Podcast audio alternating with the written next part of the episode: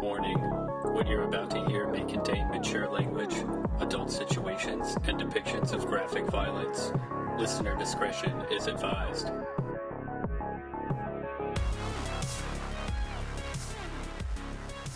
Well, hello everyone. Uh, here we are again.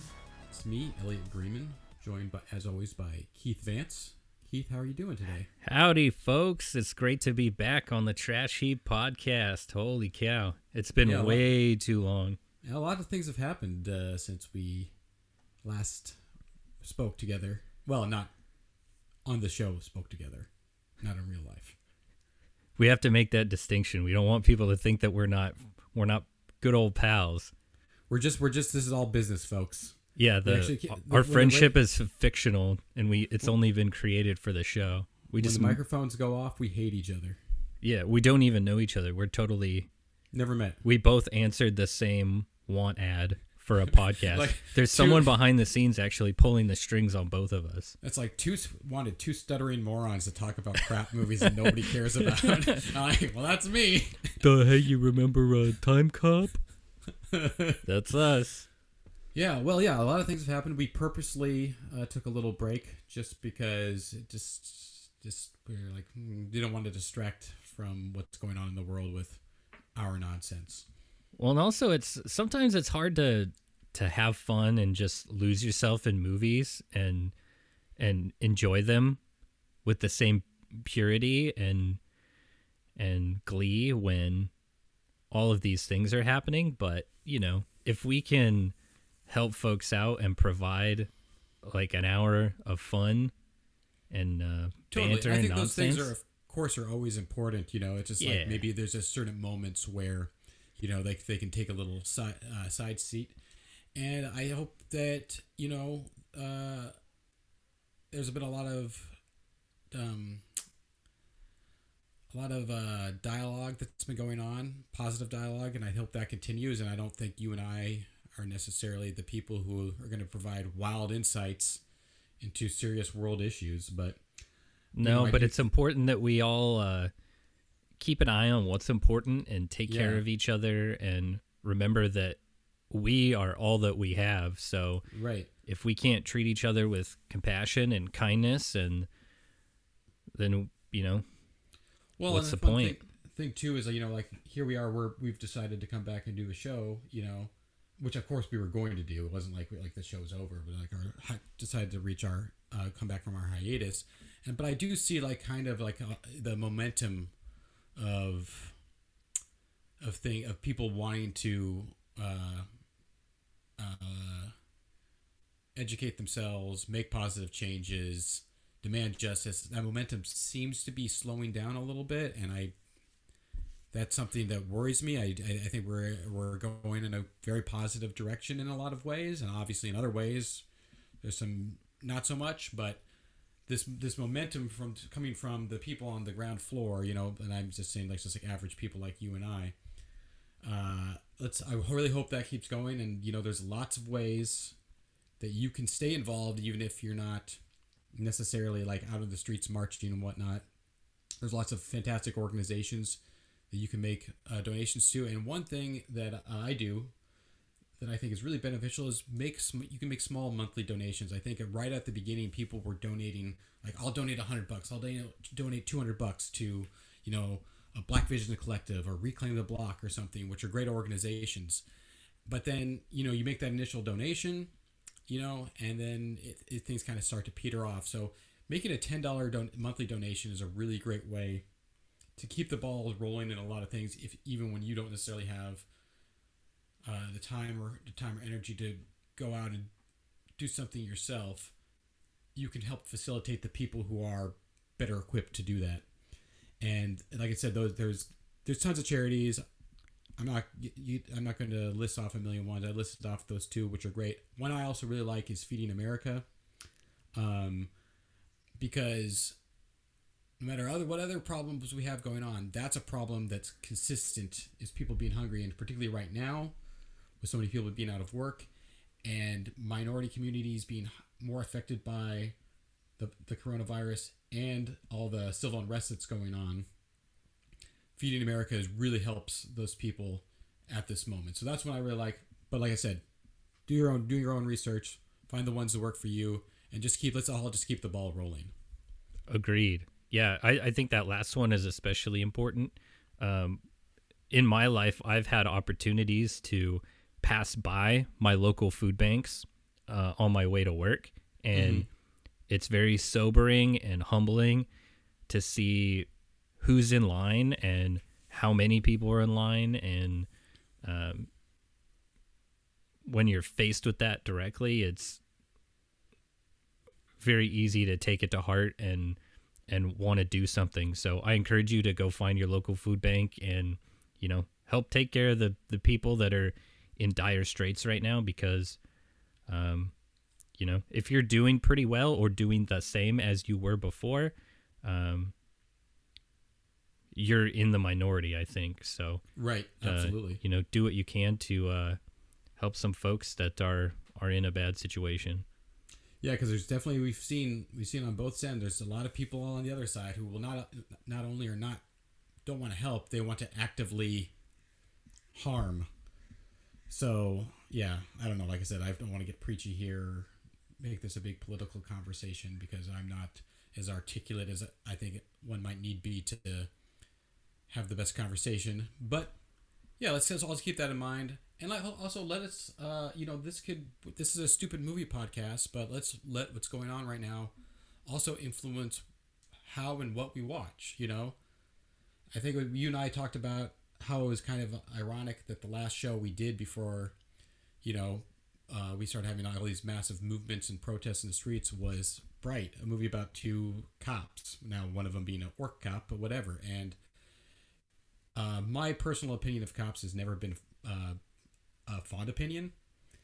But with movies, I was always kind of like, ah, whatever, it's just a movie. And this has definitely changed the lens of how I view those types of movies as well. So let's let's when we when we when we watch movies, let's not watch them necessarily as passively as maybe we tend to do sometimes. You know? Well, it's interesting.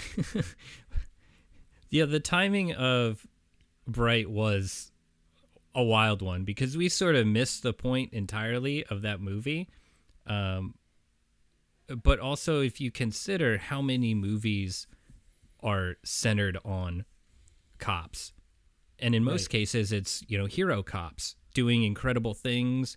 You know, like a uh, a Jackie Chan in Police Story or Super Cop or Right. uh, Lethal Weapon or Die Hard. Um, I could go on and on and on. Bad Boys. You know, where the cops are doing incredible things in these worlds where the consequences don't necessarily matter, but there's still a lot at stake. And so sometimes you have to look at that and say, well, Well, what I think is interesting is too is kind of like we like a lot of these movies. Sometimes it's like the one good cop against the corrupt system, and so Yes. even the movie itself is acknowledging that the system's corrupt, but you have this one like sole hero cop, and this is just kind of a ridiculous concept because the organization does not does not allow for that, regardless of how people what intention someone enters in. You know, it's like you would never have a movie. It's like he's the one hero Nazi in a team of Nazis of corrupt Nazis. That's just you know what I mean. like, unless unless he was trying to like actively take take him down from the inside, you know, he wouldn't be like. Yeah, these Nazis are corrupt, but I'm gonna join the Nazis and I'm gonna be a good Nazi. Like that's just it's an, it's an absurd concept, and I'm not comparing the two organizations like directly. I'm just using that as like a metaphor of just like why do we why even in movies do we say like oh yeah there's some fucked up shit going on with this institution as a whole but we'll make so many of them the heroes of our movies. And i mean really that's what it is. You know you have in mythology the hero the warrior archetype and that's like a archetype that exists in every culture you know dating back to the beginning of storytelling. And then yeah largely in a lot of cultures but largely in our culture like you just said in so many of our movies the hero is the police officer and why you know? Why why can't we be more creative and have a variety of people who take on that warrior arch, archetype? And that's what i would like to see more of. And i'm not saying we can't like you know like don't, don't watch beverly hills cop ever again. That's bullshit you know? It's a you know no of course you can watch beverly hills cop Well, and that's it. There's another important angle to consider in so many of these movies, Beverly Hills Cop uh, included.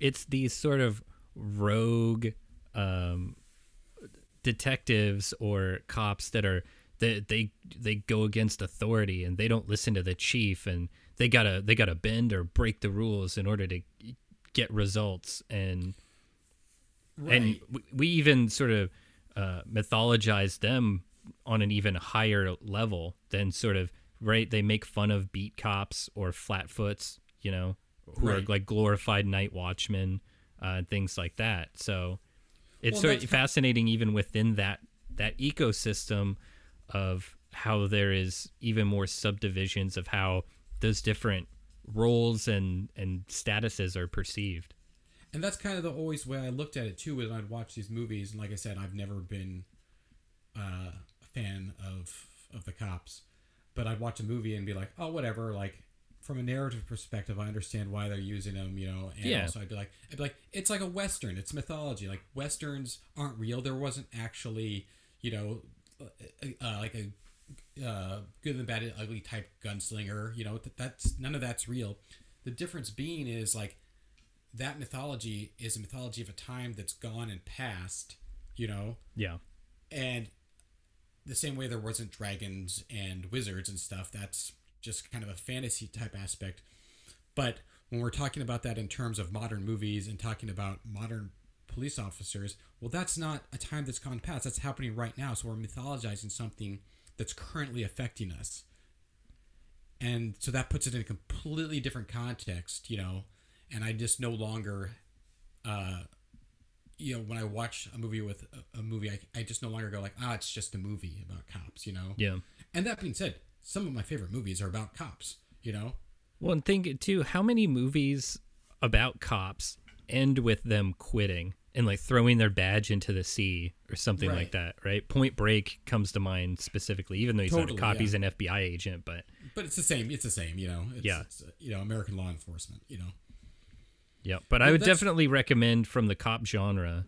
Um, I would recommend uh, movies like Dark Blue with Kurt Russell and Yeah. Rampart with uh, Woody Harrelson, Mm-hmm. and then obviously Training Day is a big one. Uh, I think most people have seen that, but if you haven't, definitely watch that. So I think those offer a glimpse into the the complexities and the uh, intricacies of the the moral Of conundrums that we're we're touching on. And I mean, like, basically, just like, obviously, and D- Training Day is a great example because, you know, I have Denzel Washington's character, which is obviously corrupt. And then Ethan Hawke being like, well, I'm going to be a good cop within this corrupt system. And kind of at the end being like, that just doesn't work.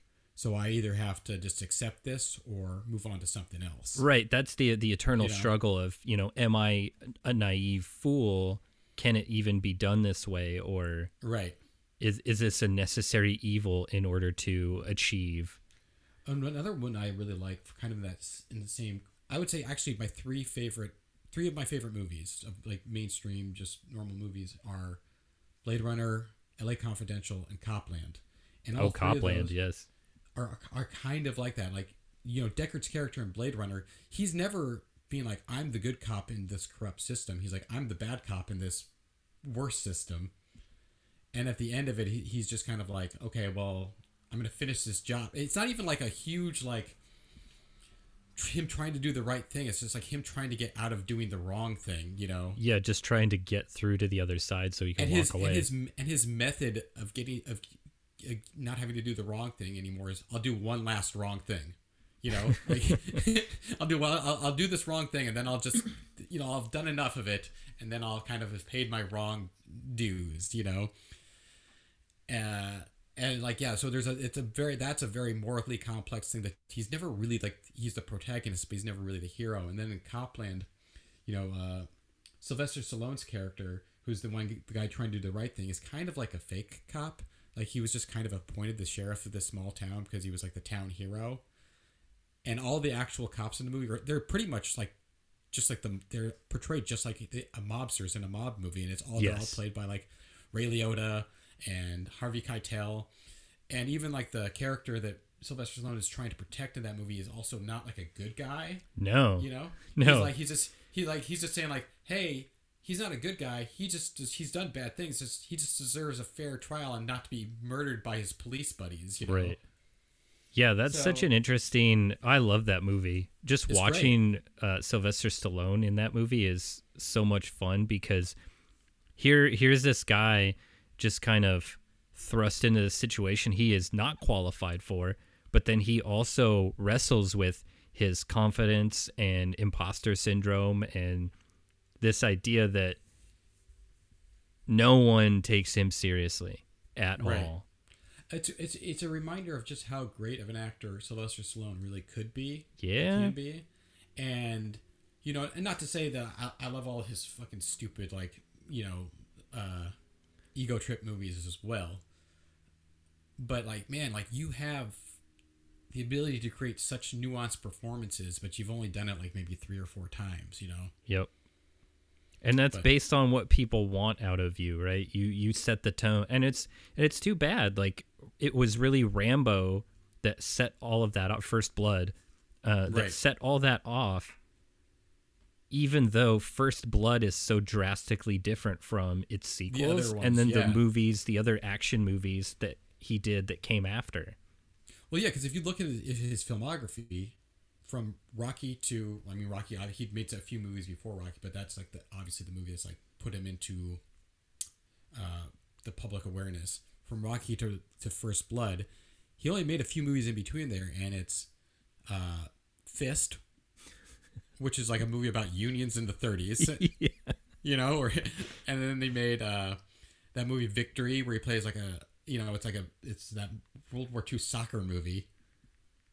Oh, weird. uh, and then oh uh um what's Paradise Alley, which is like his first like ego trip movie, but it's not like an action movie, you know.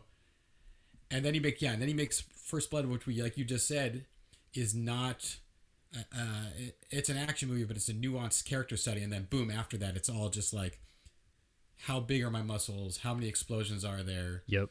You know, When I, I watched something recently too that pointed to the rise of the action star during that period, sort of forcing his hand because the media crafted these rivalries between action stars, right? So once Right. Arnold especially got on the scene, it became like he he was forced into the position of competing with oh yeah these other you- guys. You, hear all this stuff, like all this stuff about that, and like there's that famous story about how Arnold pretty much tricked him into making "Stop or My Mom Will Shoot" yeah. because Ar- Arnold said that he was he wa- he was going to take the role, but he with no intention. And then Stallone's like, "Well, if he wants it, I want it. There's no way he's going to get the movie." which might not be true, which might be a lie. Arnold might be like, "Yeah, I'll do that. Sure, why not?" Because we also seen some of his uh, 90s output. So Yes. Although he did make a, a gajillion dollars from Twins. That turned That's out to be a financial monster and he bet on himself. He he was like what was his deal? There is a, a cool interview where he talks about it, but he was like, I wanted to get this movie done and I I believed in the filmmaker and making this, you know, comedy movie and he decided that he would take he would like forego like a salary and just take a Right. cut of the profits and he ended up making like three or four times what he would have made if he just took his his standard Right. salary Well, I think it's too, you know, when we look back now on stuff, it's like you you look back into my into the mindset of like him always being a superstar. You know, because you're like you're like oh, you know Terminator on like this is he's a huge star, but that really wasn't the case. I was Yeah. watching uh something about uh Red Heat, you know, which came out you know, Yeah. late '80s, like '89 or something. So after he's been in, this is after he's been in Terminator, Predator, Yeah. you know, Running Man or, in something, and it was uh, what's the name of the uh, Walter Hill, the director. yeah. He was talking about like, well, we were talking about who we should cast in this role, and I and I I, I was pushing for Arnold. I was like, this guy is about to break through and be a, and be a huge star, and I was like, oh, he wasn't a huge star yet, even though he'd been in these movies that are now so iconic. Right. You know at the time he was still just kind of like a rising star and it wasn't really like it was like terminator 2 was the movie that pushed him over the edge yeah like super stardom yeah right so when you're looking back at twins you like eh, you know from our from our perspective now, like, oh, of course that's a no brainer. You know, like Arnold Schwarzenegger, huge star, he's gonna be in this comedy with Danny DeVito. You know, the same way we'd look at like a movie with like The Rock and some comedian. You know, from now's perspective, but it was actually like, yeah, it, it wasn't quite. He wasn't quite at that level yet then, but we look back at it with the mindset that he was. You know, Well, and it's funny how our perspective influenced that too, right? When I was when I saw Twins, it was on TV, and I was a kid, and so I was like, "Oh, ha ha ha! Look at the big man and the little man and their brothers. Isn't that Right. silly?" Right? And Arnold Schwarzenegger was so fascinating, especially to a child. But I didn't Mm-hmm. understand the the context and and what that meant in the bigger adult picture and in a man's career. So I had no idea. Same with like a Kindergarten Cop. I was like, oh, haha, the policeman is undercover as uh, a teacher. Isn't that silly? Right. And to me, it was like you know, like you also when you're a kid, it's like if you like if you like Arnold Schwarzenegger, then he is the biggest star in the world. Exactly. Even, bef- even before he's broken, you know, broken out in necessarily that role. You know, Yep. so that was, uh, the Terminator was the. The Terminator and Predator were the first R-rated movies I ever saw. I watched them back to back, and I was only like six years old. Yeah, I think Total So Recall and RoboCop were.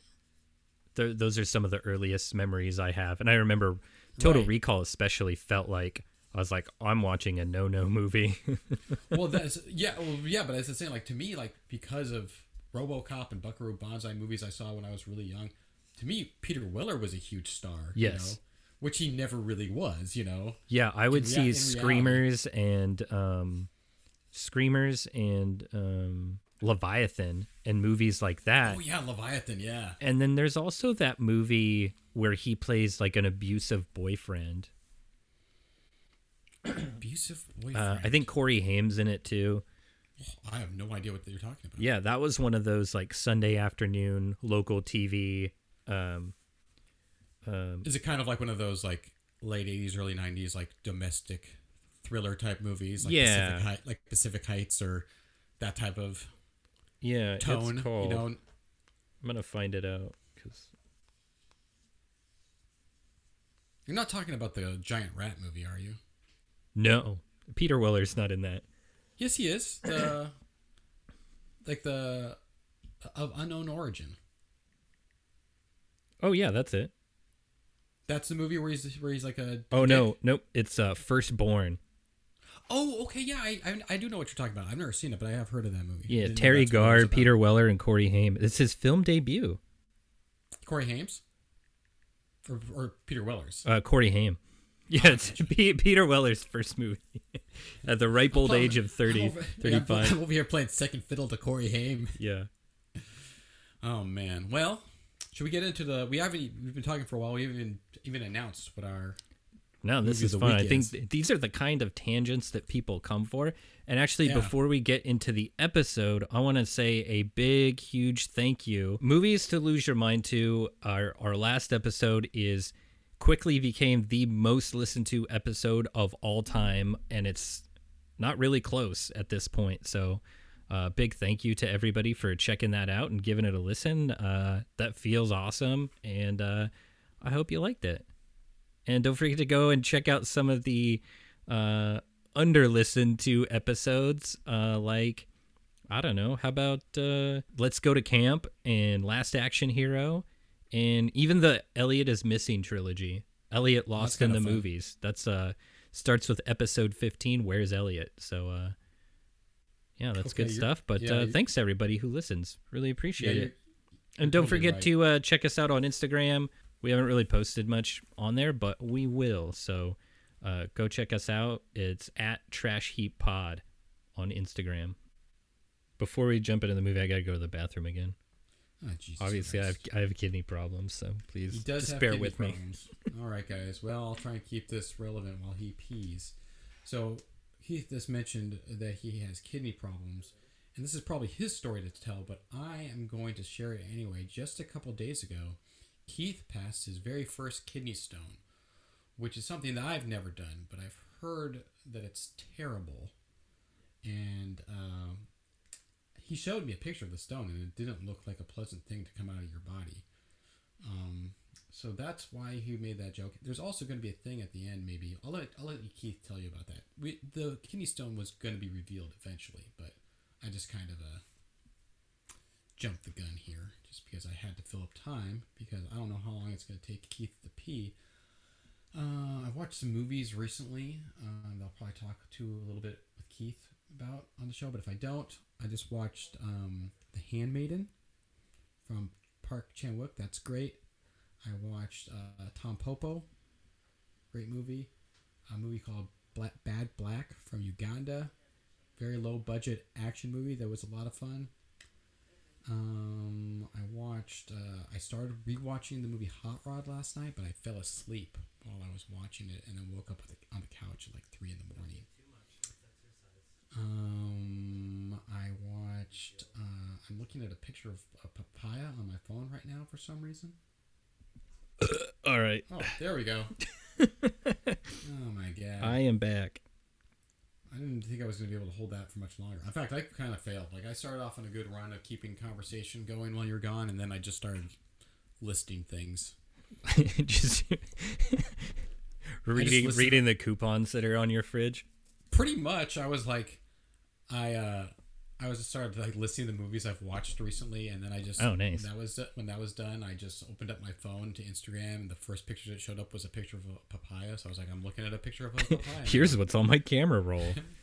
Awful. and uh, yeah, th- then I just started saying, I think he's coming back. I'm not sure for like 20 minutes.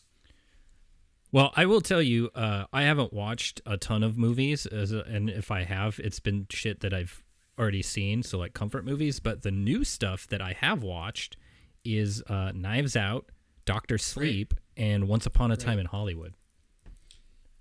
I like all three of those movies. Yeah, I enjoyed them all to uh, varying degrees. Uh, I have complex thoughts on Once Upon a Time in Hollywood. Um, Doctor Sleep, I had very little interest in, but I watched it just to see what it was all about. And turns out I watched the uh, director's cut or the extended Uh-huh. cut or whatever, and it was much cooler than I expected it to be.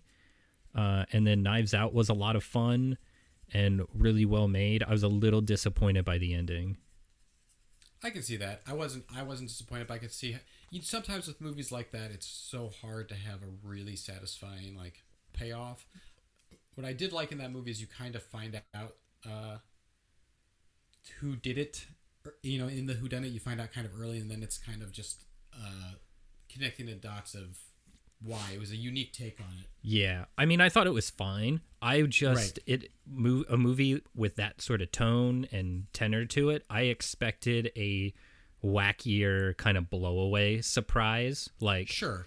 oh, it was the it was the man all along pulling the strings. He orchestrated his own death in order to da, da, da, like something very intricate and like Right. to floor me and you know so i don't fault the movie for that really Well, if you want to see a movie that where I, I mentioned this uh, while you were peeing, it was just listing off the movies I've, that I've watched recently. Uh, Park Chan Wook's The Handmaiden. oh yeah If you want to see a movie where you have no idea where it's going, or you think it's going one way and then it just changes left and right, left and right, left and right, it was a phenomenal movie. Uh, really enjoyed it. Really highly recommend it. And it's like two and a half hours long, but does not feel like it. It just blows by. Um, that's Yeah, incredible the- i'll have to check that out when you say complex thoughts about Once Upon a Time in Hollywood, I that was a movie when I, I saw it in the theater and I was like, ah, it's fine. Uh, but then I watched it again and I really grew on me the second the second time around. So yeah, I guess my thought, my, my at least my initial thoughts were complex on it.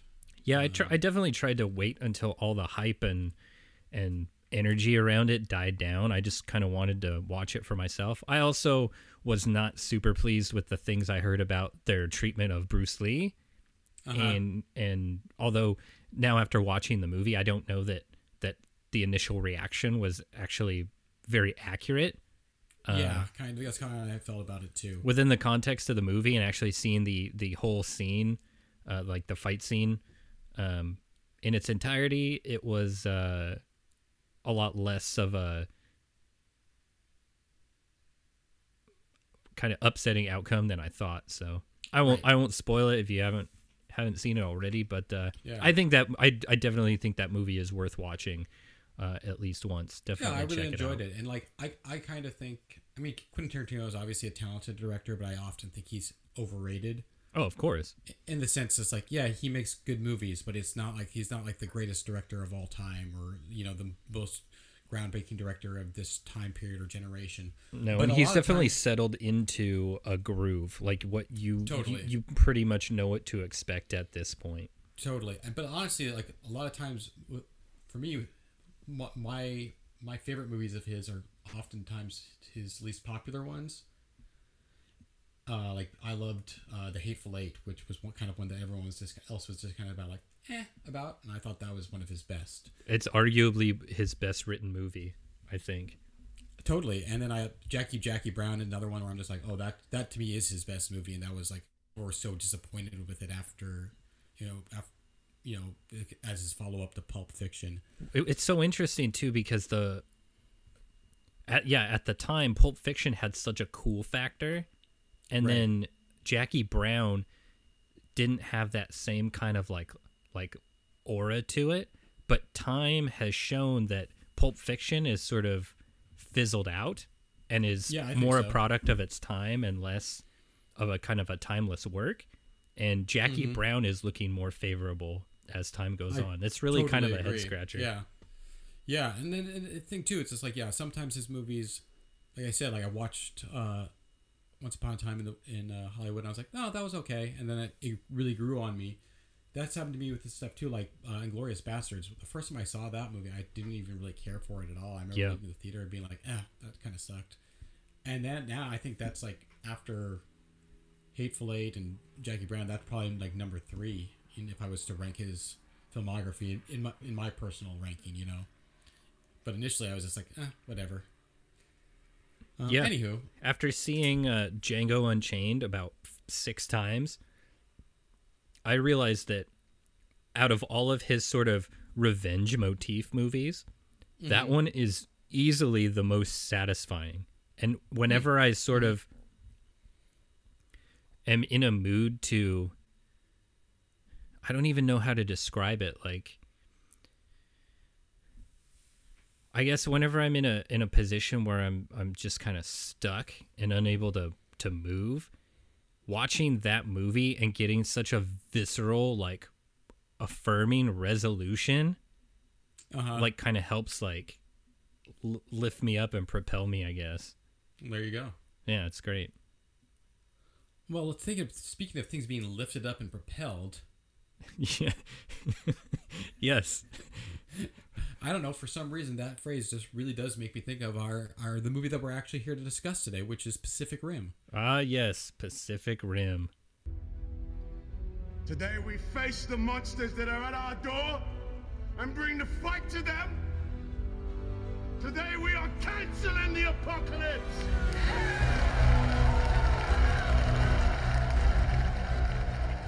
It's a movie from 2013, uh, directed by Guillermo del Toro, about uh, giant monsters, like you know Godzilla style, Gamera style monsters emerging from the Pacific Ocean, and giant battle tech robots being built to fight them. One of the great things this movie does right off the bat is tells you exactly what kaiju, the word kaiju, and the word Jaeger mean because those two words Those are the robots. Yeah. Yes, but but also a Jaeger is it's a German word uh, for like that means like sentry or like guardian or warrior or something like that. Yeah, yeah. But it ex- there's no like if you make a kaiju movie, you're making it for people who like kaiju movies. But if you're making a big studio summer blockbuster, Right. you have to explain it. And there's no simpler way to explain it than to put the definition right up Right on the screen in the first few seconds of the movie. totally. No, the, the movie does really hit the ground running. Like you said last night, you texted me and you said, uh, "What did you say? Like the the op- the cold open, like which is like it's like a 17 minute. Like, the cold open to this movie is the greatest action blockbuster of all time. Right. It's just like the prologue about like what's actually going on It's- in the movie, but it's so concise and like you like I said, I looked it up. It's 17 minutes long before the opening credits even start. You know, the title credits. It's unbelievable. And, And it, it has everything. It has archival footage. It has impressive establishing of the just the scope and the scale of these monsters. It's got a, like a gritty voiceover. There's a full character arc within those Yes. within within that 17 minutes of the main character goes through a full character arc and then once the, mo- the movie itself actually starts it's a completely different character arc that he goes thro- through over the next you know two plus hours you know When Char was his name Charlie Hunnigan, who who Ch- Hunnam, yeah, Hunnam? Yeah. whatever. I When like Hunnigan better though when he stepped onto that uh, uh where was he? Alaska or the north pole or god knows. When his Right. jaeger made landfall with only one arm and crashed into the snow in front of that man and his son i was i was ready to to be done. I was finished. I was like that was so satisfying. I have finished watching pacific rim and it's over and i love it. I'm gonna walk out of the theater just applauding and skipping down the sidewalk. And you know like this movie too it's like maybe some people are thinking like oh this isn't the normal type of movie you guys do. This is a big huge action blockbuster. But in america it really wasn't. I mean that's what it was portrayed that was the intent. But the, and the movie has a sequel but the only reason why the movie has a sequel is because it did so well in uh, china.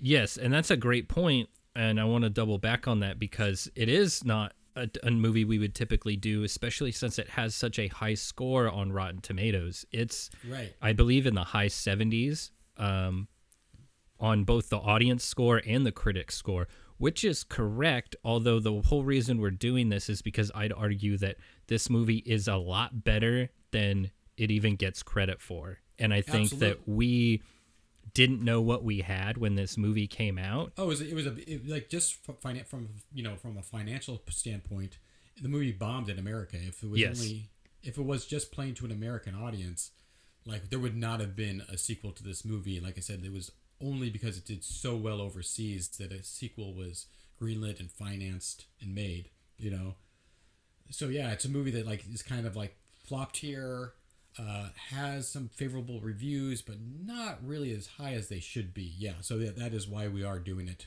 this afternoon and it's fascinating. I mean, what what could possibly be the reason for a movie about giant robots fighting giant monsters uh, for the survival of mankind? What about that was such a turnoff to American moviegoers? Well, I don't know. I mean, personally, one thing I have thought about while watching this is like the American track record with giant monster movies is actually not great. Uh, with a few exceptions, but most of our big, like our homegrown big monster movies aren't that good. You know. Yeah, the, we the previous one being probably Godzilla with Matthew Broderick. Yeah, which was awful. You know, um, uh, we had obvious, of course, we had like the original King Kong, which was huge hit, groundbreaking and stuff. You know, seriously dated by you know modern standards, but for its time, you know, a phenomenal movie.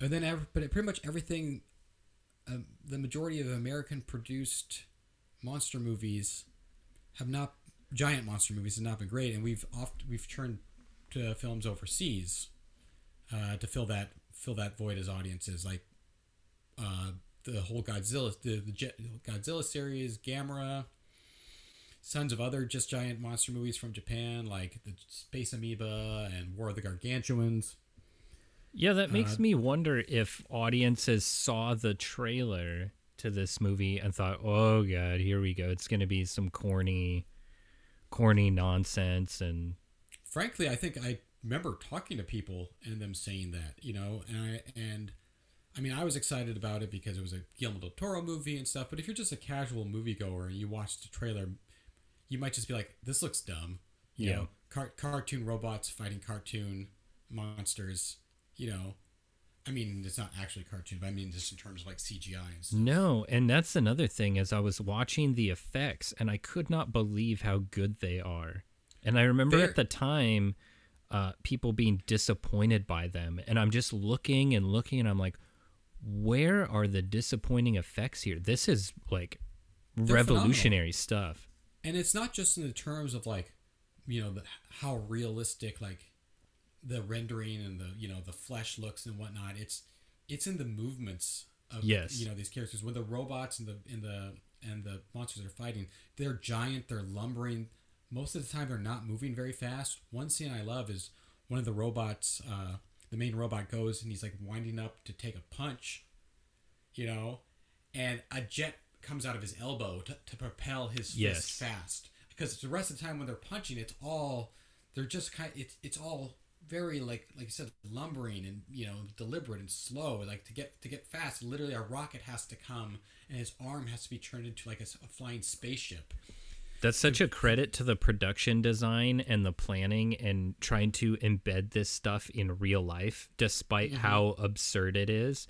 Um, e- Well, even the concepts behind like the, so the, the giant robots are unable to be piloted by a single person. The mental strain of it is just too great, and right, so because the robots like they link up to your like spinal cord, and that's how they're able to mimic Yes. your movements and stuff. Yeah. Yep. And so you need two pilots who are sort of mentally and emotionally linked together in order to operate the two hemispheres of the brain and kind of lean on each other. Um, but even they- the, the, the- logic and the idea behind that is is so sound, and it also Right. comes in handy later. Right. Well, well, maybe like from like an act, like an actual like real world, world standpoint, like what's the best if giant monsters did come up out of the water? What's the best way to fight them? Giant robots? Probably not. But if we accept that, you know, and then move forward from that, what this, like you just said, what this movie does so great is taking this out of world ridiculous concept and grounding it in the real world. And uh, recently we talked about um, we were I know you and I were just kind of like talking about Godzilla movies on the show, and we, we were talking about how we love how the Godzilla series, like the Japanese series, it specifically will take these wild like tone leaps from being totally serious to just like absurd, you know, goofy stuff. And what Pacific Rim does so well is kind of meld those two together. You know, it's wild and crazy and out of control, but like they still find a way to ground it in something that seems real and tangible, you know? Yeah, and I mean it really starts with the fact that during the the opening sequence, the the retelling of events, it's like it took 6 days to bring down the first kaiju um, with, you know, tanks and jets and and traditional military. 6 days to bring down Right, uh, one Yeah, this thing just like ravaging the countryside. Yeah, so we needed alternative solutions. There was no way we would be able to survive at that rate. And then also trying things like uh, the massive coastal seawall and then having that just torn apart like it was cardboard. Right. Yeah. Which is, I think those are also real world solutions. Throw the military at it, build a wall. Um, And then the last resort is okay, let's combine the world power. I love that that subplot too. This idea that with a common enemy, we were able to put aside our differences with the the competing superpowers of the world, Russia, China, and the Oh United yeah, States. it's like it's like yeah, it's like the Russian military and the you know American military, like and like the all these other ones, essentially working as one unit now. You know. Yes, with a common goal, and we were to able to achieve something very incredible that no Yeah. one else has achieved in in history. Well, even even comment on that. There's like one time I think it's Idris Elba's character says like we brought the first like the first generation of uh, Jaegers was only like they said from start to completion of the first generation was only 17 months or something. Yeah, You know, which is crazy. I mean, it's kind of it. it's a little absurd. It was it's a little absurd, but I was gonna say like this is obviously a ridiculous comparison, but just literally what's going on right now in terms of developing a vaccine, you know, and the history of how long it takes to develop this vaccine when one group of people are working on it, and now you have literally in less than a year several vaccines in stage three trials that all appear very promising. Right. that, that are like that are like at least a few of them are definitely going to work is what is what it appears at the moment you know? And the fact that like you know the speed in which that's been do- is being done right now is is comparable to like this concept in this plot. Because and it is because everyone's like okay we're just to get together we're to work on the we're all to do this at the same time and work.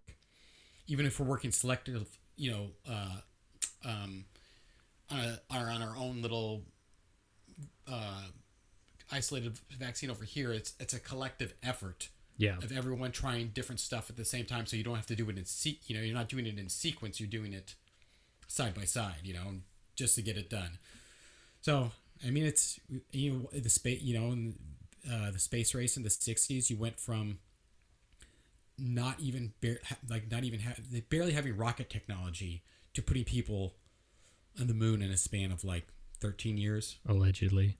Yeah, allegedly that's Allegedly. right Do you want to? Do you want to get into that? Do you want to get into the moon landing? i mean Do you want to talk about the Apollo 18 mission?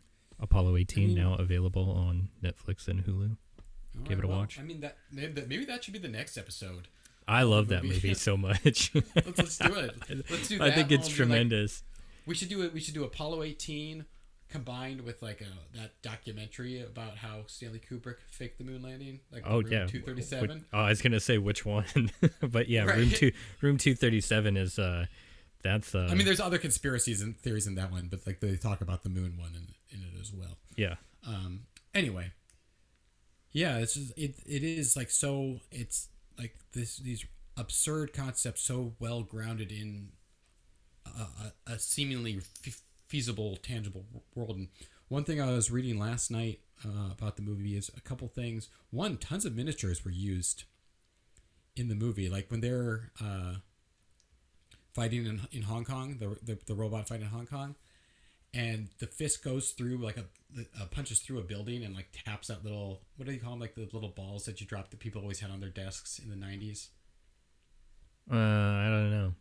there's a scene where a fist punches through a wall a building and just goes through the entire building the building itself was a, a miniature and they took like a big green screen rod and shoved that through the building and then replaced the green screen rod with a cgi robot arm Oh, awesome! So you But had that- they were able to create the environmental damage and not have to. Right. So that that that was all physical, and then they just added in the ro- robot arm itself, and then I also read that to give it like this kind of tangible quality, but also pay homage to the like like kaiju movies of the past that influenced influenced it. You know, uh, Guillermo del Toro, even though he knew always from the onset that everything was going to be CGI in terms of monsters and stuff, every kaiju was designed in a way that if it was a costume, a human could operate it.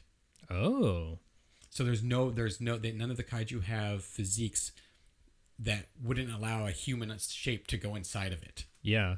I mean, that's sort of a fun lens to look at the movie through. Also, Mm-hmm. like when you rewatch it, it's like looking for like, oh, if that was a suit, you know, where would the seams be, and how would they get in, and if they moved, would it would it fold over, and things like that. Which actually is something that I would say it's not necessarily disappointing about this movie, but I would really like to see is a giant like a modern giant kaiju movie where they had suits, and it was just like, hey, we're gonna make the best suit kaiju movie ever. Oh, sure. And you can do t- obviously you can do tons of things, you know, that they didn't do in like the '60s and '70s with the Godzilla movies with like frame rates, so it looks like giant things moving instead of like people in costumes. Yeah. And the only movie I can think that has done that in modern times is it was not a very good movie. I think um, what's that movie with uh it's I think it's called Colossal Oh yeah, with uh, uh Anne Hathaway and Jason Sudeikis, yeah, which is about like the the woman and every time she moves, this monster that's showed up on uh in the world moves too, and she realizes that she's her actions control it. yeah. It's not a very good movie, but they did do that. It's they did do a giant suit, to my understanding. Oh, But it's That's usually you just see the monster like on the television, like on the news. It's not actually. It's not a really a giant monster fighting movie. yeah. And It's less about scenes- the monster. And there's definitely scenes in it where it's definitely CGI too. But I think at least for part of it, they did that. But I would like to see that. You know? Yeah, it would be yeah really fascinating to see an attempt.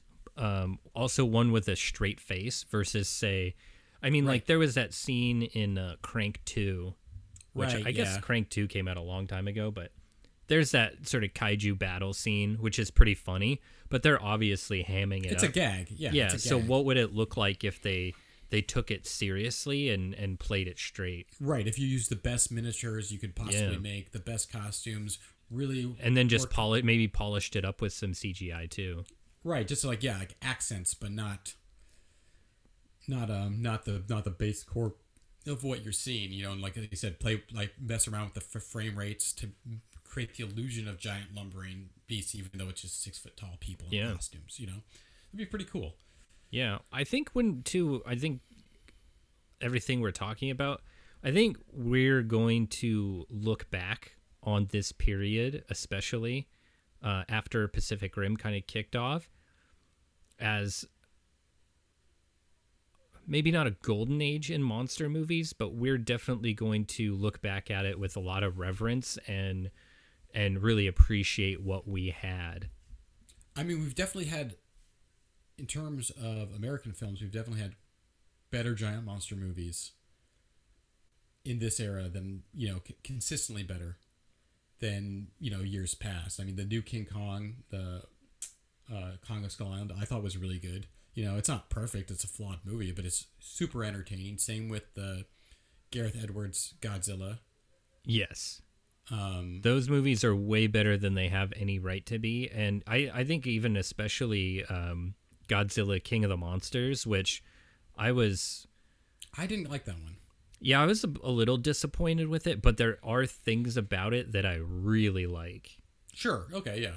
so and then yeah kong skull island actually i think is the best of the crop i didn't like it the first time i watched it for some reason but after watching it a second and third time it's now one of my favorite movies to watch It's, it's a lot of fun. It just it mo- it's moves very brisk briskly. It's a beautiful looking movie.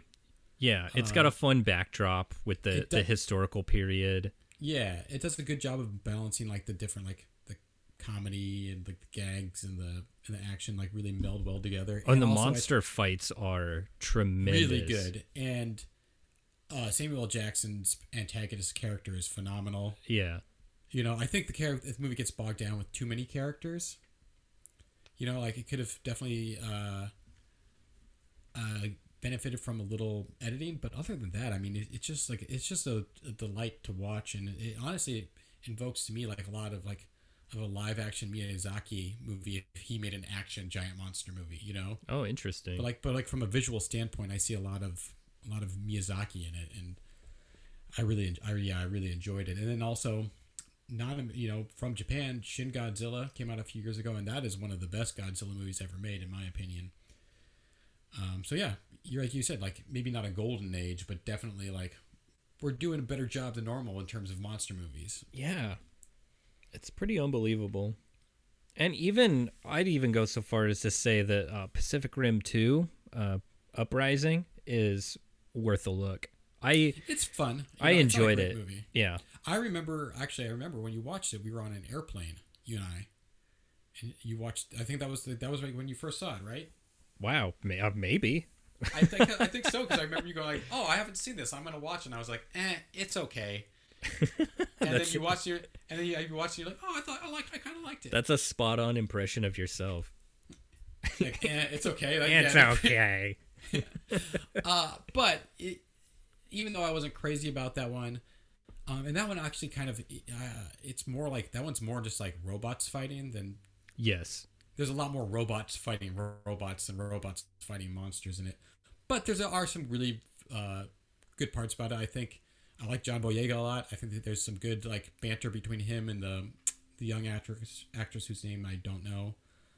Uh, and um, the, there's a twist in it that I think is a very good twist. Um, which I don't want to necessarily spoil, but Yeah, don't say anything about it. Just go watch gonna say Pacific Rim said. 2 if you haven't. It's, yeah. It's, It's uh, available Well, I- to stream, even though Pacific Rim is not. Where is it streaming? Uh, a couple places. Uh, I can't remember off the top of my head. Uh, Oh, okay. I'll look it up because I almost thought I'm, I was gonna, I was was planning on watching both of them in preparation for this episode. But yeah, don't I would check the usual suspects, but my my go tos honestly are uh, Tubi and Uh-huh. Crackle. If you like your uh, streaming free, it's all about Tubi and Crackle and sometimes uh, Vudu. Yeah, they often have some like weird deep cuts. Yeah, lots of good horror, just lots of good horror and sci-fi and action movies. If you're into that kind of weird and gross stuff, but anyway, so back to Pacific Rim. don't- So the, the big cheese of this movie obviously is um, Charlie Hunnam's character, which I can't remember his name. It's probably something it's, Australian, Uh, it's uh, no, it's like Rowdy Raleigh. or or Cleve or Clint. something like that. What is his character's name? I think it's I think it's Raleigh. Like oh yeah, Like, Raleigh. he That's it. Yeah, by- Raleigh St. Yeah. Clair.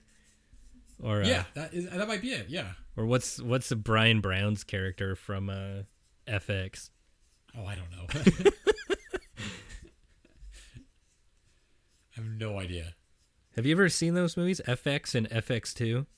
Uh, I've seen FX, which is not great. It is not And I- great. I, thought it was cool I- when I was a kid because I was like, oh, I would want to be that guy using using movie effects and, and puppets to s- solve crimes and beat up criminals. And I remember the tr- I very vividly remember watching like the commercials and trailers for FX2 and be like, this movie looks fucking dope. yeah. Oh yeah. It's like Bryan Brown, Brian it's like- Dennehy, back together again. And there's that. Remember in the trailer, there's like that scene of him like, like wiggling his fingers and making a mirror appear. Remember that? Yeah. And I thought that was, and it just looked like a wave, like of water coming down. But he's like, uh, it, it looked so cool. And it was like FX2, the deadly art of illusion. Yeah. And I was like, hell yeah. But I never saw, I never saw that one. But it, it it really helped him portraying the like the mystique of like effects artists as like basically magicians and like you don't know what the fuck they're doing. Your pathetic little brain can't even fathom the, the the the tricks they're gonna play on you. Good Well, I mean, luck, there, pal. There was, I mean, like, I mean, when people say corny shit like movie magic, I mean, there definitely was a time, uh, you know, pre Jurassic Park, when you'd watch a movie and you'd be like, how the fuck did they do that? It's just mystifying. And now it's like always like the explanation is like, oh, they did it with a computer, which is not always the case. Sometimes they do some really crazy stuff, or even the stuff they're doing with a computer is like, oh wow, that's really. It's not you're not just hitting a button and like the movie like animate movie. That's Right. not how it works. You know, there's still a lot of technical stuff that goes into it. But I think that's kind of just like the thought nowadays. It's just like, oh, they just did it with CGI, and you know. But before it was just like it was like you knew that it had to be done some way practically, physically, and you're like, literally, how did they pull that off? You know. And that mystique is, is kind of gone a little bit because, like, like you said, it's just people just assume the button is pressed, and then a movie magically appears in the in the theater. You know. And that's uh, how we determined that uh, Pacific Rim is actually a, a subtle sequel to FX2. Pacific Rim is a sequel to Robot Jox. Yeah, well, you know what? What's cool about Pacific Rim is there's this long history, uh, particularly in, J- in Japan, of these kind of movies about giant robots fighting monsters. But like, it goes back at least to the Ultraman series, you know, Yes. if not before that. But I mean, that's definitely the oldest one I can think of from like the uh, late, mid, late '60s about a giant robot fighting these giant, you know, built to fight, specifically to fight giant monsters. And I wonder if that was part of the big turnoff. If if people just looked at it and were like, "Oh, here we go." It just This is- looks yeah, like a Power Rangers type Power type Rangers. movie. I mean, that could be. It's just like you know, thinking this. You know, maybe they're like not knowing the whole history of of these type of films in Japan. You know, where it's not just it's not always just kid stuff, or there's also like Neon Genesis and this. There's like this rich lore of these type of. Yeah, they have like a like a hundred foot Gundam statue in. Uh, where is that? So there's like there's a giant robot statue like Are you talking about is a statue? Are you talking about it? because they actually are building like a sixty foot tall Gundam style robot? In yeah I'm pretty sure it's already built. Well, it, it's it's they were just, but they're now they're doing like uh, the motion test, and I was watching this thing where it's like legs are lifting up. Oh yeah, So they used yeah they used a crane to move it around. But no, it's like I think it's supposed to be. Maybe we're talking about different ones because I, one I was watching is like an actual like self automated sixty foot tall robot. It's just and they're and they're trying to get it to walk on its own now, but they can just Yeah. get it to move. Yeah, We're talking about the same thing. Yeah, it's in Yokohama, Japan. Oh yeah, uh-huh. we are talking about the same thing. Yep. Fifty-five thousand pounds. That's real Jeez shit. Louise. Yeah. Maybe they're maybe they're getting ready for something we don't know about, I hope so. I could really use like some, some monsters coming up out of the water. something, man. Something. A- aliens, monsters coming out of an interdimensional gate. Um, whatever. But um, yeah, I guess that was my only uh, mild issue with Pacific Rim was I wasn't so hot on the the reveal towards the end of the movie of what Oh, was where- going on on the other side of the the interdimensional Oh, wh- gateway. Why why it was happening? I actually kind of Yeah. like that part, but that actually was going to be my next question: was what what parts of Pacific Rim didn't you care for? That was you- about it. Everything Really? else. There was also a, um, a- a- and it's hard to even pinpoint, but there's part of the movie that sort of grinds uh, a little bit, where Mm-hmm. the plot kind of like meanders a little bit. But other than that, I love so many things about it. I love uh, Charlie Day and his, uh, you know, his scientific counterpart, and I love how they took they took one crazy scientist character and split it into two halves. So there's you could do more with it because you you essentially have the a similar scientist character in say Independence Day, right, played by Brent Spiner. Yeah, where he's like he's a lab rat. He's down underground. He's studying this shit. He's giddy and he's fascinated by it. But at the same time everyone else is taking it seriously because people are dying. And while Right. he's like alien stuff is super cool man uh, everybody's like what? My wife's dead. Yeah, you can go to hell nerd but you get that the same thing in here where you know charlie day's character of newton he's got like kaiju tattoos on his arm and right. you know, uh, Charlie Hunnam's like, yeah, uh, fighting kaiju ruined my family and ruined my life. So uh, Right, yeah. I mean, I, at one point, Charlie Day's character is even like referred to as a kaiju fanboy. You know, he's Yeah. like- and he's like one of the head kaiju scientists in the world. But they call him like, you just love monsters and you know think they're cool. Yep. But I get it also from a scientific standpoint. This is like the discovery of a lifetime and so Well, that's a- interesting. and you want to, it's, it's not like he's okay with kaiju killing Right. everyone, but he wants to learn from it and understand it. Well, yeah, that's yeah, that's totally his argument. Yeah, my the only things I really don't care for in the movie is, um, some of the casting I'm not like wild about. Uh, which was funny because like Idris Elba, I really like Idris Elba, but this is not my favorite performance of his. Um, I- I Yeah. think he's to- I think he's totally like like adequate. I don't think there's anything wrong with it, but I was like, it was just kind of like, oh, usually I, I expect more from you, and you just kind of maybe just walking through it. Uh, I and- think, well, I think too, that like he gave it as much as it really needed. sure. I, I don't I don't know that there was like so much more to do for maybe he was for maybe he was- anybody. maybe he was just perhaps slightly like maybe he would have been better in a different role in the movie. you yeah. know, I mean, I guess maybe he had trouble being feeling like a warm kind of sympathetic character. yeah. There was just something. Like maybe he didn't come across as grizzled as. His, Yeah, he didn't have enough scars like uh Yeah. who is that guy in uh, Avatar? Oh, Stephen Lang. Yeah, yeah. Yeah, he needed the Stephen Lang scars. There Yep. we go. Uh, and then also his like his like inspirational like we're gonna go out and Yeah. beat the kaiju's speech is one of the it's it's pretty weak. It is. It has a couple of good lines, but it's very Yeah. short and it's yeah.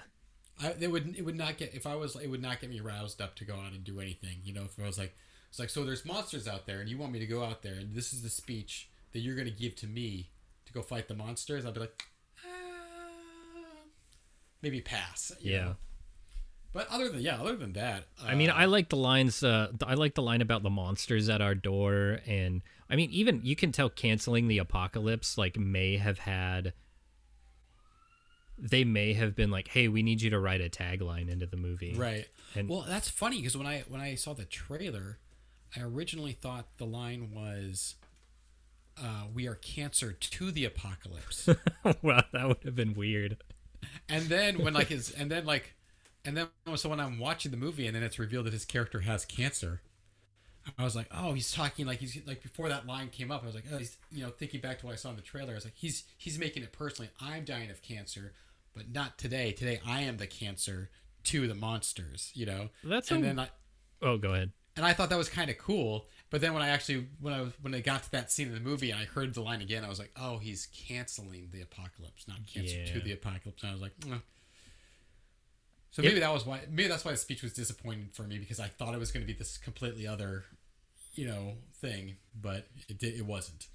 Yeah, and if I had a nitpick, I would say that his his illness was a little confusing because I mean, there's nothing wrong with the backstory of you know, oh, you know, we we didn't do the proper, you know, shielding and and we got radiation sickness or cancer or whatever, but the idea that his nose would bleed inexplicably and he was taking whatever the Like the pills, yeah. yeah. That see that implied to me and I mean I've seen this movie before but but I haven't seen it enough to have it kind of memorized but that implied to me that he had some kind of uh either like remnant of the drift or some kind of psychic link to someone or something. And when he Right, would get a bloody nose that was like triggering that.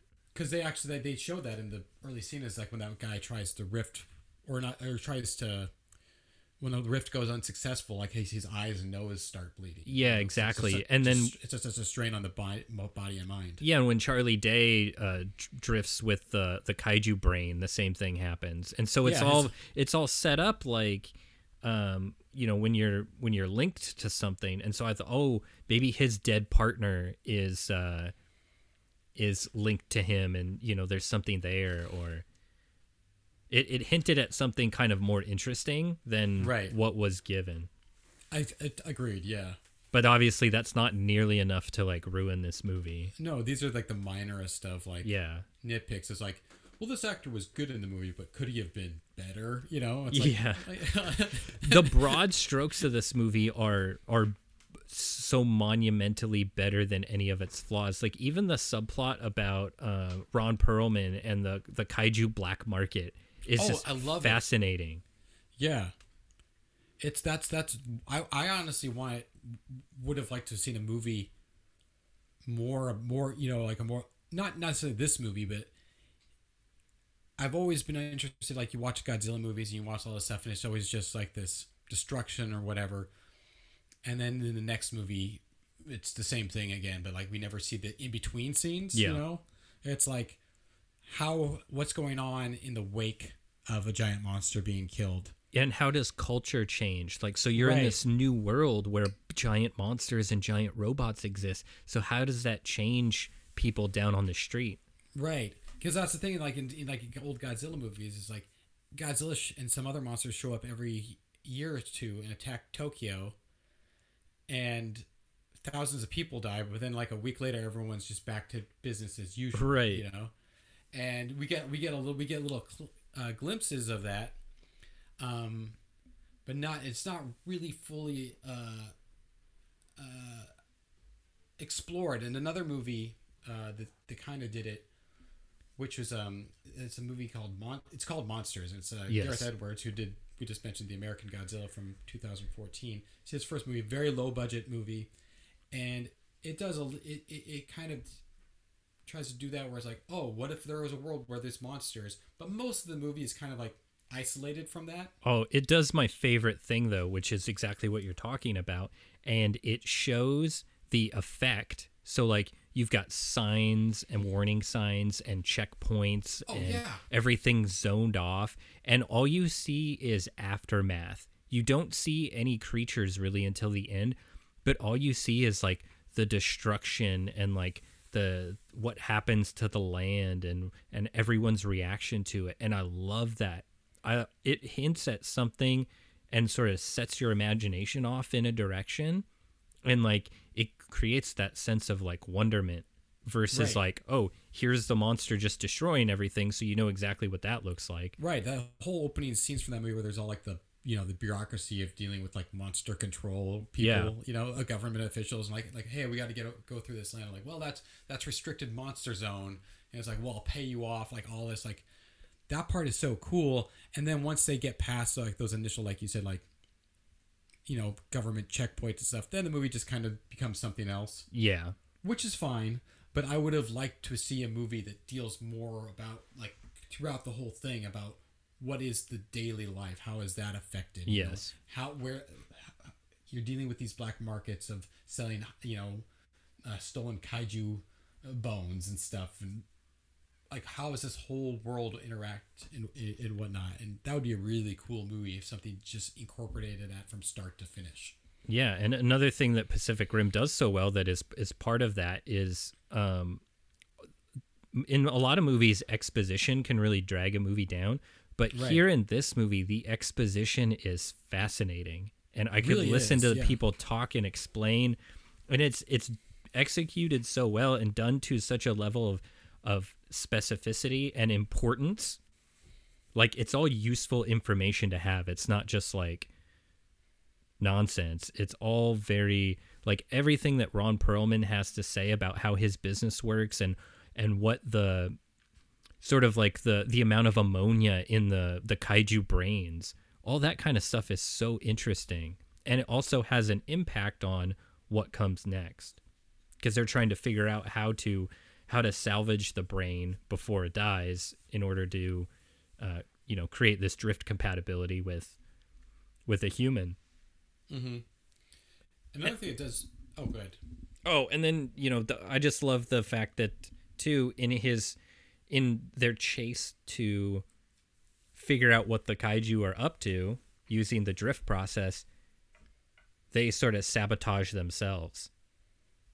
You know, because the, the Right. drift is a two way street, so the monsters are are as aware as the humans are uh, of what the kind of the the coming events are. Right. Uh, one thing this movie does really well too, which adds again into like it being in a tangible, real world, is one thing that kind of drives me nuts in a lot of sci-fi or action movies is, you know, like there, there'll be like two characters fighting or a bunch of like two armies fighting or whatever, and all of a sudden like they'll be they'll be about to lose and they'll be like, okay, break out this secret weapon, you know, and they break it out at the end. Yes. you know this this super powerful weapon it's like why didn't you use that at the beginning of the fight? If this thing takes down your enemy in one blow why didn't you use that but one thing they do in this is uh their resources for using those weapons are, are finite you know right.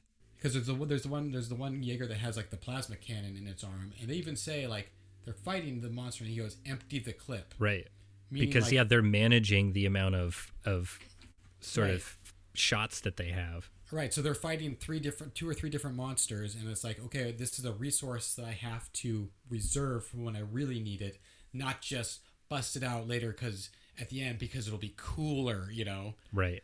And then there's other the other stuff too, where it's like, you know, the they have the newer, fancier uh, uh, Jaegers, but then there's that one they one uh, kaiju that can release the EMP that just basically shuts them down, so they Yep. have to use like the older nuclear powered Yes. kaiju. So it's like you they, they they come out first with the best weapons, the coolest weapons, and then for for a good you know for a you know a, a good reason within the plot they're not able to use it Yes. so then they have to use something else and rather than just just being like you know holding off on using the coolest one for the end because you know it's kind of like in the batman movies like the like the batman forever where he was like well i'm gonna put on my the best batman costume you know with all the technical gear on it. It's like uh, why didn't he just use that through the entire time if this is if this is better and works better for fighting crime you know? That stuff always kind of drove me nuts. Yeah, I like when it's used in the sort of the appropriate place. Same with the um the sword arms uh deals. Like I remember some folks complaining uh, when the movie came out, like, "Oh, why didn't they just use those right at the beginning?" It's like, well, because they didn't necessarily need to, and like you, Right. there's an escalation uh, factor to consider. It's like, oh, okay, well, do I just, uh, you know, go for it and try to chop its head off, or but maybe that's not the weakness, right? right It's a you got to look at it almost like a hunter. Um, you got to choose the right the right tool or the right weapon for the job. Right, because because they try they use other weapons that seem uh, uh, in that in that fight where they do end up using the sword. They use weapons that would seem more deadly or more advanced in general, but they end up not being effective against that particular kaiju. And that's one of the cool things that we learn about the kaiju is that they're all genetically engineered for specific reasons, like the one that has an EMP attached to his head. you know? Yes. So like they're like, oh, they keep sending these robots out to fight us. Well, we'll we'll we'll develop our kaiju uh, to specifically combat combat their power source. You know. Yeah, it's, it's very thoughtful in the in Yeah. the, in the in the fight mechanisms and why the fights happen the way they are. It's not just solely for the sake of something visually cool. It works in directly to the plot. Right. And even down to the personality and the style of each Jaeger, right? So the the Russian Jaeger is is super clunky and and heavy-handed and you know built like a Russian tank, I guess. Like a it feels like a Right. Cold War weapon, Yeah, right? it totally is reminiscent of like what we, those images we have in our mind of just like tanks being driven down the street in a Russian parade or whatever, you know. Yep. And then the Chinese Jaeger has, you know, it's got three arms and it's got three three guys in it, and they have, you know, buzz saws on the end of each arm, and they're all very intentionally, you know, designed to work uh, a specific way. And even, It's you know, true. like you were saying, the new Jaeger is is you know the the upgraded model and is super slick and all this, but it does have vulnerability, and Right. it gets exploited. Yeah, totally. It's it's it's it's it's a it's like a it's a prime like it's a textbook like example of like here's how you inter you know here's how you introduce things not just for the sake of us like oh like here's a gadget for the sake of a gadget but how you can do that to integrate and, and help the story like i it kind of drives me nuts kind of the same thing in like james bond movies you know there's a certain era of james bond movies which i'm not a huge james bond fan in general but Yeah. that you know like where he'd go and get his gadgets and it, like he would be like here's eight random gadgets Right. you know it's not like hey you're gonna be in this place so you're gonna need this gadget it's like here's just the gadgets that i've invented Yeah, we made some new This- stuff. Go and field test it for me, basically. and it's like and it's like this one's a popsicle stick that can turn into like a jet ski and this stuff and just by chance uh yeah, he figures out a scenario where he's gonna need he it. He needs to use each one and i get that that can be kind of fun sometimes you know yeah, it's kind of like you know it's kind of a, it's goofy or whatever but like I mean you're just doing that all the time just as an excuse for somebody to use this cool gadget or this cool you know weapon or whatnot without it being thoughtful to the plot or maybe the thing the cool gadget that you had ended up not working you know and you have to get innovative and creative and come up with a new technique.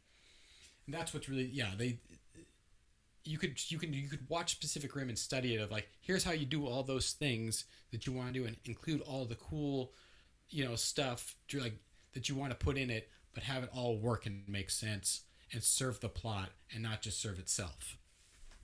Yes, and it felt like almost everything was in service of the plot, which I really appreciated, even if I didn't necessarily wasn't necessarily thrilled by everything that happened. Like the uh, sort of drift compatibility relationship between uh, Mako and uh, Raleigh was it was cool. I think it was I think it was fine in lieu of a traditional love story, and it felt like a very like very much like an anime type presentation, um, where it's like oh we have this mental and emotional connection, and that's like that's different and stronger than you know a traditional romantic relationship. well I love the fact that it did not turn into a romance because you're totally expecting that to happen just based on you know what happens in Yeah. American movies uh, uh, of this of this ilk and it drives me nuts it's like oh it's impossible for a man and a woman to have a deep s- friendship and respect for each other Yes. you know without them falling in love Yeah. like that like that can't happen you know and like the very fact that this movie does make their relationship so strong and so important, you know, and make their connection so deep, but have it not be in a romantic way whatsoever, you know, Yeah. is kind of a bold choice for this type of movie produced in America, you know Oh, definitely. And I really appreciated the fact that it didn't just have to fall into like, and then they fell in love because that's what happens when boys have a penis and girls have a vagina. Yeah. Well, like they You have that uh, that uh, drift compatibility sort of test, which is essentially Right. just a fight scene, and they Right. have such chemistry during the fight. Normally, those type of uh, male female fight scenes where they're on an even playing field, it ends Oh, up totally sexual. Right, exactly. It ends up just being like a sexual, like, oh well, oh. W- Yeah, when you when you respect someone's fighting ability, that means you have to fuck. Right. It's like like they'll they'll be crossing like they'll be sword fighting and their blades will cross and their faces will be two inches from each other and the only thing that's stopping them from kissing is the swords in between them. You yeah, know. right. Uh, fucking this shit drives me nuts. Yeah. And like that, that wasn't the case at all. So really, really appreciated that aspect of the plot. Yeah.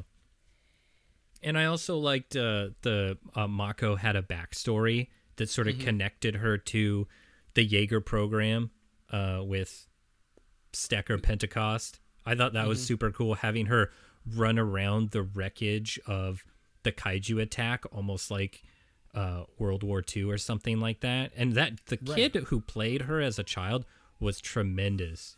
Oh yeah. I was like taken aback by the level of concern and care for her safety that that she inspired in me. Well, it's not. I mean, it's like, and she's. It's a very short scene. And I, I don't even know if she has any dialogue. You know. No, but, it's mostly just screaming and crying. But it's so convincing and so real, and that that scene itself too, because that's that weird flashback scene where it's the first time she's been in a like that, that kind of that drift type scenario, and you're watching how like how her mind's just kind of like overwhelming her and taking her over, and, and there's that weird dream sequence. It's handled so well. Yeah. you know, where it starts snowing inside of the cockpit. You know, and that's our first, or is it? I, I guess it's not snow; it's ash. Like you start seeing the ash fall down inside of the cockpit, which Right. that's our first knowledge that something is off, and like she's you know seeing something that's not there. Impeccably handled. I mean, it's, I mean, it's not insane that this movie is so good. I mean, Guillermo del Toro, even when his movies, his weaker movies, Yeah, his worst movie, his worst day at work is better than most. Yeah, totally. I mean, like, and it's crazy because you know, it's like this is a guy who makes he he does what's in service of what he's making. This is the same guy who made movies like Pan's Labyrinth, but also Blade Two. You know, and he like fully said like he he did Blade Two as a job. It wasn't a passion project for him, but he said if I'm going to take on this movie. I'm going to give it all of my effort. Yeah, he still you did know. a great, a tremendous job with it. And he said, he said, I'm going to make my movie, but I'm also going to service the franchise. I'm not going to let my ego overtake what this movie, what I know this movie's supposed to be. And when uh, I saw him in an interview about Pacific Rim, and he goes, you know, because he had just uh, been nominated for an Oscar, you know, for uh, not, yeah, I mean, a handful of years ago, but for uh, uh, Pan's Labyrinth, and they're like, like, well, now you're just making this fun action movie, and he goes like, well, I wanted to make a movie that if I was 12 or 13 would be my favorite movie, you know? And I think he's made a movie that's grander than that um, goal, but there's nothing wrong with that goal, you know? And why did why does everything have to be like, oh, if I make serious movies, that's what that's what that's what I do. And if I make something that's not serious, it's kind of just like a little screw off movie I made, you know? Uh, for fun, and it just can't, you can why can't you have the same energy and investment in a ch- like a children's action movie as you do like a serious war drama, you know? His filmography really is pretty mind blowing. I mean, Kronos, his his first movie is really good. If you haven't seen that, um, it's a cool take on like vampire mythology. Great, yeah. Mimic, which is I think is pretty underrated. Um, Devil's Backbone, like you said, Blade Two, Hellboy. Mm-hmm. Holy Shape cow! of Water. Yeah, The Shape of Water, Crimson Peak. I mean, the only the only connective thing really between all of these movies that they all is that they all uh, have a fantasy element to it. They're all like horror, ghost, sci-fi, you know, yeah, genre. you could you could argue that these are all in some way like a dark fairy tale. Yeah, totally. But and it's like, and obviously he's like you you see his his stamp on all of them as you know stylistically as a director, but he's not someone who's like I have to make a movie that looks exactly like this every time. It's not like a Tim Burton where it's like right. you know like just instantly like oh yeah it's a Tim Burton movie even though it's Yep, I a- need I need Stepford Wives and gnarled trees and Right, all of my know. hallmarks in there. you know it's like you want visually Pacific Rim is vastly different than a movie like uh, Pan's Labyrinth, you know, but he he still manages to put his stamp and mark on it in more subtle ways, you know. I mean, so it's not shocking that Pacific Rim is as good as it is because we're dealing with the director, like you said, on his worst day is still better, you know. You what's what's what's probably his worst movie? Like Blade Two, maybe, and it's the best Blade movie easily, you know. I mean, I think it's up for debate. I think that Crimson Peak uh, probably had the, I feel like the worst public opinion. but that's a movie that I thought was super underrated. I Right. really liked Crimson Peak, you know. And then I think uh, publicly it did it did kind of it was uh, publicly it was not his mo- best received movie. I feel like too uh, a lot of folks didn't really get Shape of Water, even though it won an Oscar. That's such a Right. head scratcher to me. I, f- I Yeah. feel like I'm reading that that it was won an Oscar for Best Director and Best Picture, Yeah, and I'm just like, huh? I I, was, I don't know that the public treated it as such. I mean, basically, if you, I remember, I saw it uh, early on when it was like still in limited release. I was in Portland, and it was playing there in, in limited release, so I went and saw it. And I remember saying like, "Oh, I saw this movie," and like, "Shape Water." Like, "Oh, I heard about it. What's that about?" And I would explain it like, "Wait, it's about a human woman who fucks a fish." I'm like, "Well, not exactly, but you know." And they're like, like that sounds weird. You like that movie? That's weird. And then it won Best Picture, and people were still saying the same thing. Like the movie about the guy, the woman who fucks a fish, is just won Best Picture. You know, like so maybe though that was people who hadn't actually seen the movie, who had that kind of opinion about it. I think so. I I would wager that it was pretty underseen. Because if you if you uh if you watch the movie, that's not the takeaway you're going to get from it. Just Yeah. like woman fucks fish. Any final thoughts on Pacific Rim? The overall message of this movie is what I think it's it's plain as day. If you can't see the writing on the wall, you're a fool. The whole point of this movie, from top to bottom, is cooperation. Whether you're I mean, kind of. whether you're in the drift with your partner, whether you're a nuclear superpower with a common enemy, whether you're a uh, you know, rogue scientist or lab rat, one arguing biology, the other arguing mathematics. It's all about cooperation. Well, I mean that is it, it, you just said like the the the scientists and stuff. The two scientists are constantly at each other's throats about what's right or who's right or who's wrong, and they're constantly fighting. And then Charlie Day's character like tries to drift with the kaiju brain, and it's too much for him to handle. And the other scientist is like, "Well, what do the Jaeger pilots do? It's two pilots for a Jaeger. Let's do two. Let's you and I join together." And things only start working when they you know start cooperating Yeah, when they share the load. So maybe that's Yeah. it. Maybe it's sharing the load.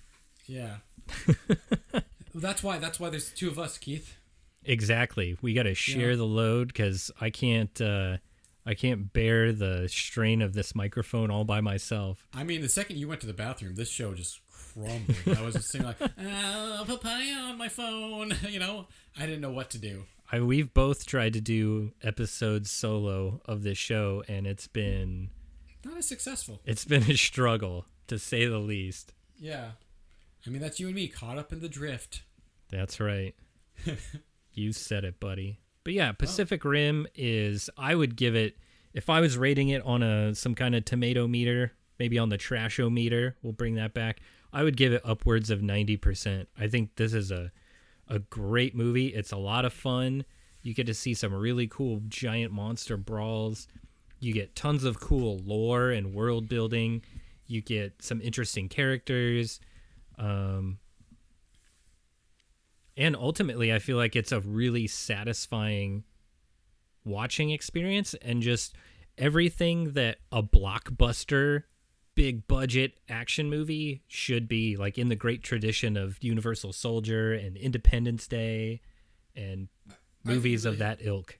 I hit the nail on the head there. This movie is incredibly, if any, above, above anything else, you know, because we've talked about all the subtle nuances and that are incorporated into like this what would normally be just a big monster movie. But this movie, above everything else, is incredibly rewatchable. Yes. You can you can you can put this on anytime. It's equally entertaining every time. There's enough going on to catch like little like background details that you missed in the back that aren't necessarily important, but are just like, oh, I didn't see that there was that thing back there, you know. Yeah. Uh, and yeah, you can you can you can it's you can fold laundry to it. You can sit down and watch it intently. It really works on all levels of, you know, like what am I gonna watch tonight? Hmm? I'll just watch Pacific Rim again. Yeah. You can wa- watch a documentary about it, read about it, and then go revisit it and find out, you know, it has all these extra layers that uh, you didn't even know existed. Yeah, I've, I've said I probably have seen it like six or seven times, and maybe maybe eight, and it uh, it doesn't lose its momentum. You know, it's like it's equally enjoyable each time I've watched it, if not more. You know, on repeat viewings. Well, then I think based on that, we really just have a debt of gratitude owed to Guillermo del Toro for not only making the movies that he's already made, but for fighting for movies like this. Um, if, if you know anything about him, he has had kind of an uphill battle against studios to make the kind of movies that he wants to make in a lot of ways. And uh, not all of them have gotten made, but I think this was one that he really fought for and and had to had to sell hard and he managed to get it made and I think that's that's truly something incredible and we should uh celebrate that. One hundred percent.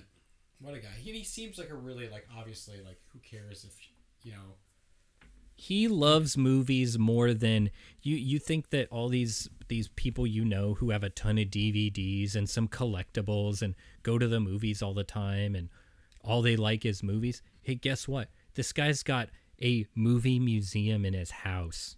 Yeah, he's like he's an obsessive fan, and you know I don't often like people. I I kind of bugs me sometimes when people are like, "Oh, I watched an interview with a you know Tom Hanks. He just seems like such a nice man." Like, well, maybe he is, maybe he isn't. There's really no way to know that these are actors pretending to be people. And also, does it really matter? You know, like you're not hanging out with these people, No. And that so that kind of bugs me sometimes. But that being said, Guillermo del Toro genuinely seems like a gracious, humble Yeah, he comes off very genuine. yeah very genuine and like you said like in terms of just being a fan you know it's like i appreciate him on that level it's like this guy has such a deep love for the movies and this type of movies which brings me like maybe we should end on this little antidote of him talking about why he wanted to make this giant monster movie is that he, as a child he loved them so much that he went to go see uh, war of the gargantuans uh, which is a japanese uh, kaiju movie uh, directed by ishiro honda. And he was a kid and he was in a shitty theater and someone threw a cup of pee on him from the balcony. And he stayed and finished watching the movie even though he's covered in pee because he loved the monster movies that much. So if that's not a fan i don't know what is What an absolute legend. totally well on that note Yeah, I think that about does it for this week's episode. Thanks again for listening, and until next time, the dumpster is closed.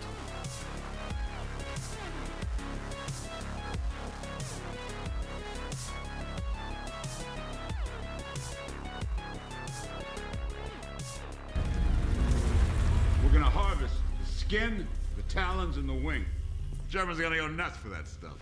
Let me see that map. Here's where the kaiju fell. Here's where we concentrate our efforts. We get it, boss. Right. Hey! Okay, guess who's back, you one-eyed bitch? You owe me a kaiju brain.